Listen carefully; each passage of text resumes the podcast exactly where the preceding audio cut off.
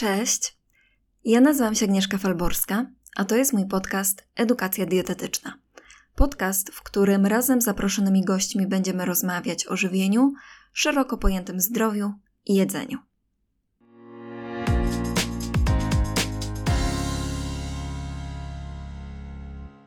W dzisiejszym, dość krótkim odcinku tego dietetycznego podcastu Opowiem o zabiegach stosowanych w marketingu żywności, które powodują, że produkty trafiające do Twojego koszyka nie zawsze korespondują z postanowieniem prowadzenia zdrowszej diety.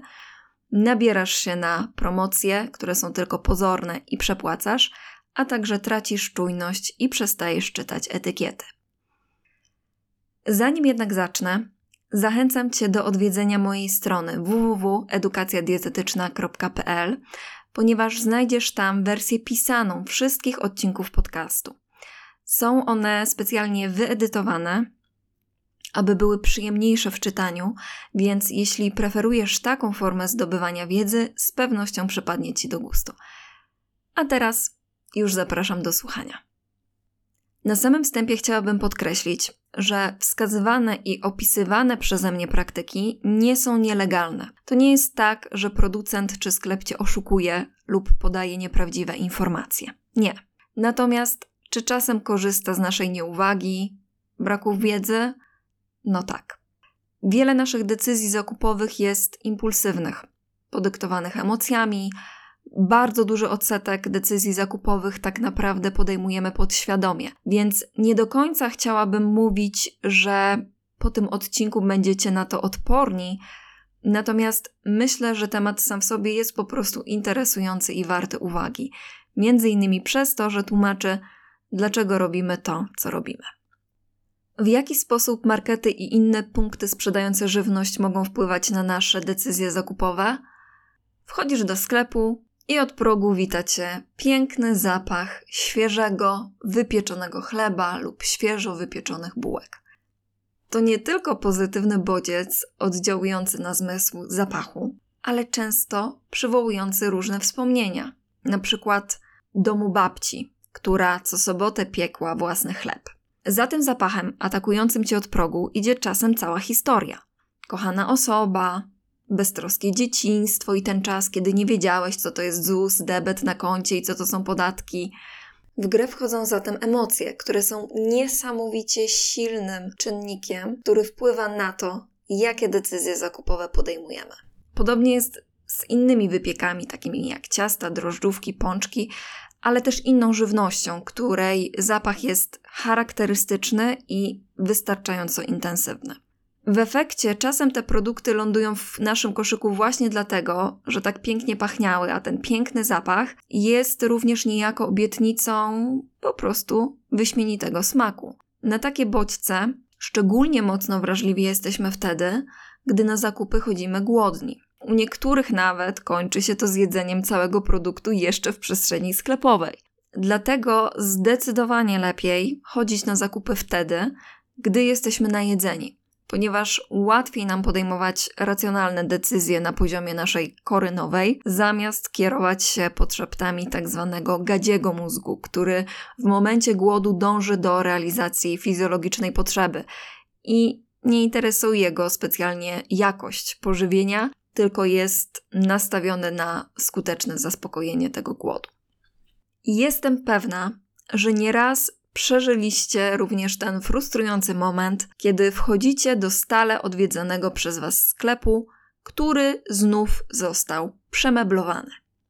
Nabiał już znajduje się w innym miejscu, krążycie w jedną i w drugą stronę poszukując makaronu, bo nie wiecie gdzie jest, i w efekcie robicie nawet kilka kółek po całym supermarkecie, mimo że zazwyczaj kilka działów byście w ogóle nie odwiedzili, bo po prostu nic z tego asortymentu nie potrzebowaliście.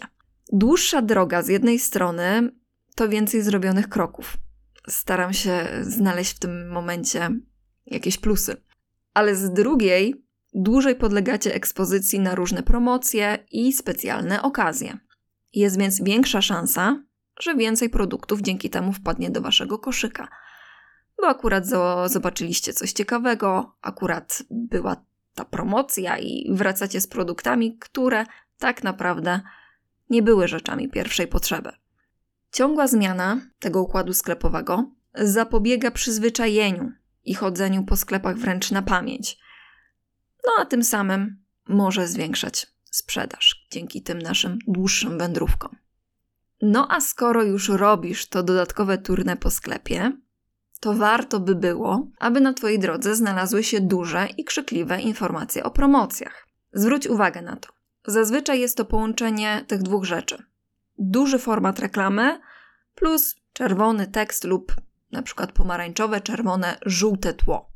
Te kolory zdecydowanie przykuwają uwagę, a przez ich regularne stosowanie przez markety od razu kojarzysz je z promocją.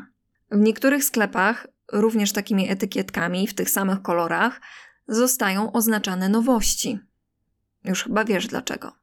Zerkniesz na nie, bo się wyróżniają. To raz, a dwa, często robisz to z myślą, że to produkt w promocji i może jest szansa, by na czymś zaoszczędzić. Sprawdzaj jednak, czy na pewno to jest taka promocja, zawsze porównując produkty w odniesieniu do 100 gramów czy 100 ml. Jeden z najjaskrawszych przykładów, kiedy promocja bywa tylko pozorna, to manipulowanie masą netto produktu. Standardowo w słoiku byłoby na przykład 400 gramów ciecierzycy wraz z zalewą, a samej ciecierzycy po odsączeniu byłoby 220 gramów. Teraz w promocji masz nadal 400 gramów brutto, ale sam produkt waży już tylko 200 gramów. Tym samym w bardzo dobrej cenie kupiłeś dodatkową porcję zalewy. Nie smuć się tym jednak. W odcinku trzecim o diecie Zero Waste wspominałam o tym, co można zrobić z tej zalewy. Ale tak całkiem serio, no nie takiej promocji oczekiwałaś. Zmniejszenie wagi lub objętości produktu przy jednoczesnym zachowaniu wielkości opakowania fachowo nazywa się downsizingiem. Gdybym zapytała Was, ile gramów ma standardowa, mała tabliczka czekolady, z dużą pewnością mogę stwierdzić, że odpowiedzielibyście, że 100 gramów. Do takiej masy tego specjału jesteśmy przyzwyczajeni od lat. Podczas zakupów sprawdźcie kilku producentów czekolad. Opakowania będą łudząco podobne, a jednak wśród nich znajdziecie czekolady ważące 95 gramów, 90, czasem nawet mniej. Wizualnie wyglądają tak samo jak te klasyczne 100-gramowe czekolady. I ich cena zwykle jest również taka sama. Ktoś powie, że to niewiele. Co tam te 5 gramów w jedną czy w drugą stronę, płacisz jednak tyle samo. W skali jest to ogromna oszczędność dla producenta i co za tym idzie zysk. Tu oczywiście znów mogłabym szukać pozytywów, zjesz mniej tej czekolady, ale ta technika bywa stosowana również przy innych typach żywności. Warto więc co jakiś czas zerknąć, czy przypadkiem nasz ulubiony produkt nie zaczyna się kurczyć mimo tej samej lub wręcz rosnącej ceny. Kolejna rzecz, nad którą dobrze byłoby się zastanowić, jest taka, czy czasem nie sięgamy po droższe produkty z myślą, że będą one lepsze. Był taki eksperyment z winem, w którym uczestnicy dostali dokładnie ten sam produkt do testowania, tylko uzyskali dwie odmienne informacje o jego cenie. W efekcie wyżej ocenili to droższe wino, mimo że w próbkach otrzymali dokładnie ten sam alkohol. Zastanów się też, czy nie podążasz przypadkiem za marką, kupując serki, keczupy czy nabiał. Możesz się bardzo zaskoczyć, kiedy porównasz składy, bo często te tańsze, nazwijmy to mniej markowe produkty, mają te składy zdecydowanie lepsze. Tu dużą rolę odgrywa także efekt ekspozycji, czyli częściej widzimy reklamy dużych marek, przez co produkt wydaje nam się znajomy i darzymy go większą sympatią, a co za tym idzie, chętnie kupujemy. Ba, są nawet osoby, które tak mocno podlegają tym wpływom, że deklarują spożycie produktu, którego nie ma na rynku. Takie wnioski przyniosło badanie, w którym bardzo wysoki odsetek respondentów z Polski uznał wodę dar grabiny za zdrową, smaczną i niedrogą. Tymczasem dar grabiny to woda produkowana przez państwa z duńskich bohaterów bardzo popularnego wówczas serialu M jak Miłość, który chyba nadal jest na antenach. Woda jako rekwizyt pojawiała się w M jak miłość tak często, że ludzie byli przekonani, że jest wodą realnie dostępną na rynku. Po tych wynikach, po wynikach tych badań, były zresztą próby jej wprowadzenia, ale nie wiem, jak ostatecznie to się skończyło, ponieważ nie znalazłam takich konkretnych informacji. To jednak pokazuje, jak dużą rolę potrafi odgrywać podświadomość przy deklarowaniu pewnych zakupów, czy także również ich robieniu. Do generowania większych zysków wykorzystywany jest także e, merchandising wizualny. Tu używam polskojęzycznego określenia. Polega on na aranżowaniu sklepów i przestrzeni sklepowych w taki sposób, by za sprawą bardziej efektywnej prezentacji produktów zwiększać zyski. Ma on przyciągać i niejako nakłaniać klienta do zakupu. Wykorzystuje się do tego różnego typu ekspozycje, na przykład przypominające francuską piekarnię, by umieścić w nich croissanty zwane z Polska kurasantami lub lagunami. Pozdrawiam w tym momencie wszystkich fanów memów z nosaczem. Dodatkowo w przestrzeniach sklepowych dane produkty mogą być umieszczane na konkretnych półkach, by przyciągnąć uwagę klienta i zwiększać ich sprzedaż. Do wyznaczania takich miejsc wykorzystuje się m.in. eye tracking. Badania z wykorzystaniem śledzenia ruchów gałek ocznych, bo o to tutaj chodzi, pokazują, na jakich elementach skupia się wzrok konsumenta. Te punkty nakłada się na siebie, tworząc całe ścieżki, dzięki którym producenci mogą zwiększać szanse na sprzedaż swojego produktu, na przykład poprzez eksponowanie pewnych informacji właśnie w tych miejscach, na które często pada wzrok klienta. Tu lekka dygresja. Podczas Nocy Naukowców w Poznaniu, chyba w 2019 roku, miałam okazję uczestniczyć w takim warsztacie dotyczącym marketingu żywności, organizowanym przez Uniwersytet Ekonomiczny. Uniwersytet dysponuje salą, która imituje sklep, i właśnie z takim specjalnym eye trackingiem mogliśmy się przejść po tej przestrzeni, a później tworzona była wizualizacja na podstawie naszych ruchów gałek ocznych. Jeśli tylko w przyszłych latach ta inicjatywa byłaby powtórzona, to ja zachęcam mieszkańców Poznania i okolic do zapisów podczas no Nocy Naukowców do tej pracowni, bo to naprawdę super ciekawe doświadczenie. Do korzystania z promocji zachęca nas również tak zwana reguła ograniczonej dostępności. Zwykle im coś trudniej dostępne, tym bardziej jest pożądane. To ograniczenie może dotyczyć zarówno ilości danego produktu, jak i czasu dostępności. Dlatego, choć nie musi to być oczywiście jedyny powód, mamy te różne opcje do wyczerpania zapasów, czy promocja ważna tylko w dniach 3.02 do 5.02. Nikt z nas nie chce, by ominęła go super okazja, prawda? Bardzo charakterystycznym przykładem wykorzystania tej reguły są lody ekipy, które były promowane jako limitowany produkt.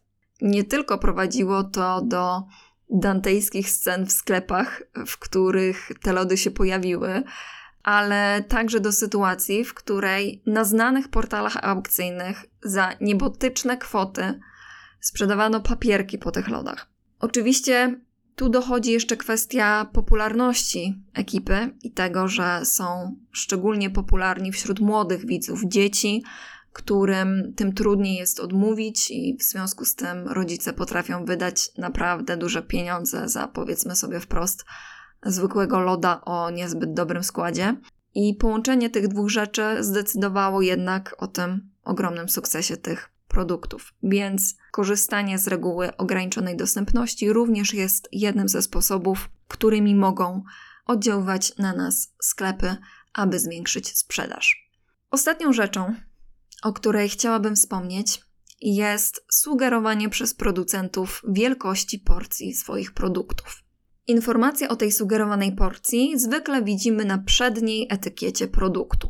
Konsument mniej obyty z tematem czytania etykiet bardzo łatwo może podążyć tą sugestią i kupić na przykład baton, który ma w porcji sugerowanej przez producenta tylko 100 kilokalorii, a wcale nie jest jakimś fikuśnym fit batonem, więc brzmi to nieźle. Sądzimy zwykle, że tą porcją jest cały baton, no bo niby dlaczego miałoby być inaczej. Zwykle jednak okazuje się, że cały produkt ma na przykład 75 gramów i ponad 300 kilokalorii, a producent po prostu zaproponował ci, byś zjadł jedną trzecią. Okłamał cię? No nie. Ba, można powiedzieć, że chciał dobrze. Nie jedz tyle słodyczy naraz, kochany. No nie zmienia to jednak faktu, że możesz poczuć się nabity w butelkę, bo myślałeś, że nagle znalazłeś niskokaloryczne słodycze, nie jakieś fit, a jest zupełnie inaczej. Wszystko jednak jest zgodne z prawem, ponieważ producent rzeczywiście może sam zadeklarować sugerowaną porcję i jej wielkość. To, że czasem są to wręcz absurdalnie małe ilości, które pozwalają nagle przedstawić produkt jako na przykład niskokaloryczny, to już zupełnie inny temat.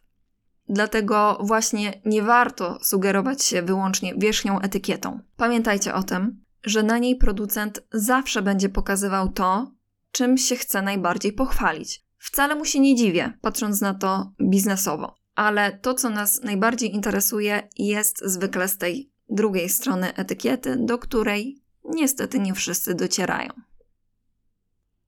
Jak widać, nie jest łatwo być świadomym konsumentem, natomiast mam nadzieję, że dzisiejszy odcinek przybliżył choć trochę tajniki właśnie tworzenia tego typu kampanii, które mają zwiększać sprzedaż produktów. Dziękuję Ci za odsłuchanie tego odcinka. Na kolejny zapraszam w poniedziałek. Jeśli masz jakiekolwiek sugestie co do tematów odcinków, zapraszam również do kontaktu za pośrednictwem maila lub social mediów, do których namiary zostawiam w opisie odcinka. Do usłyszenia.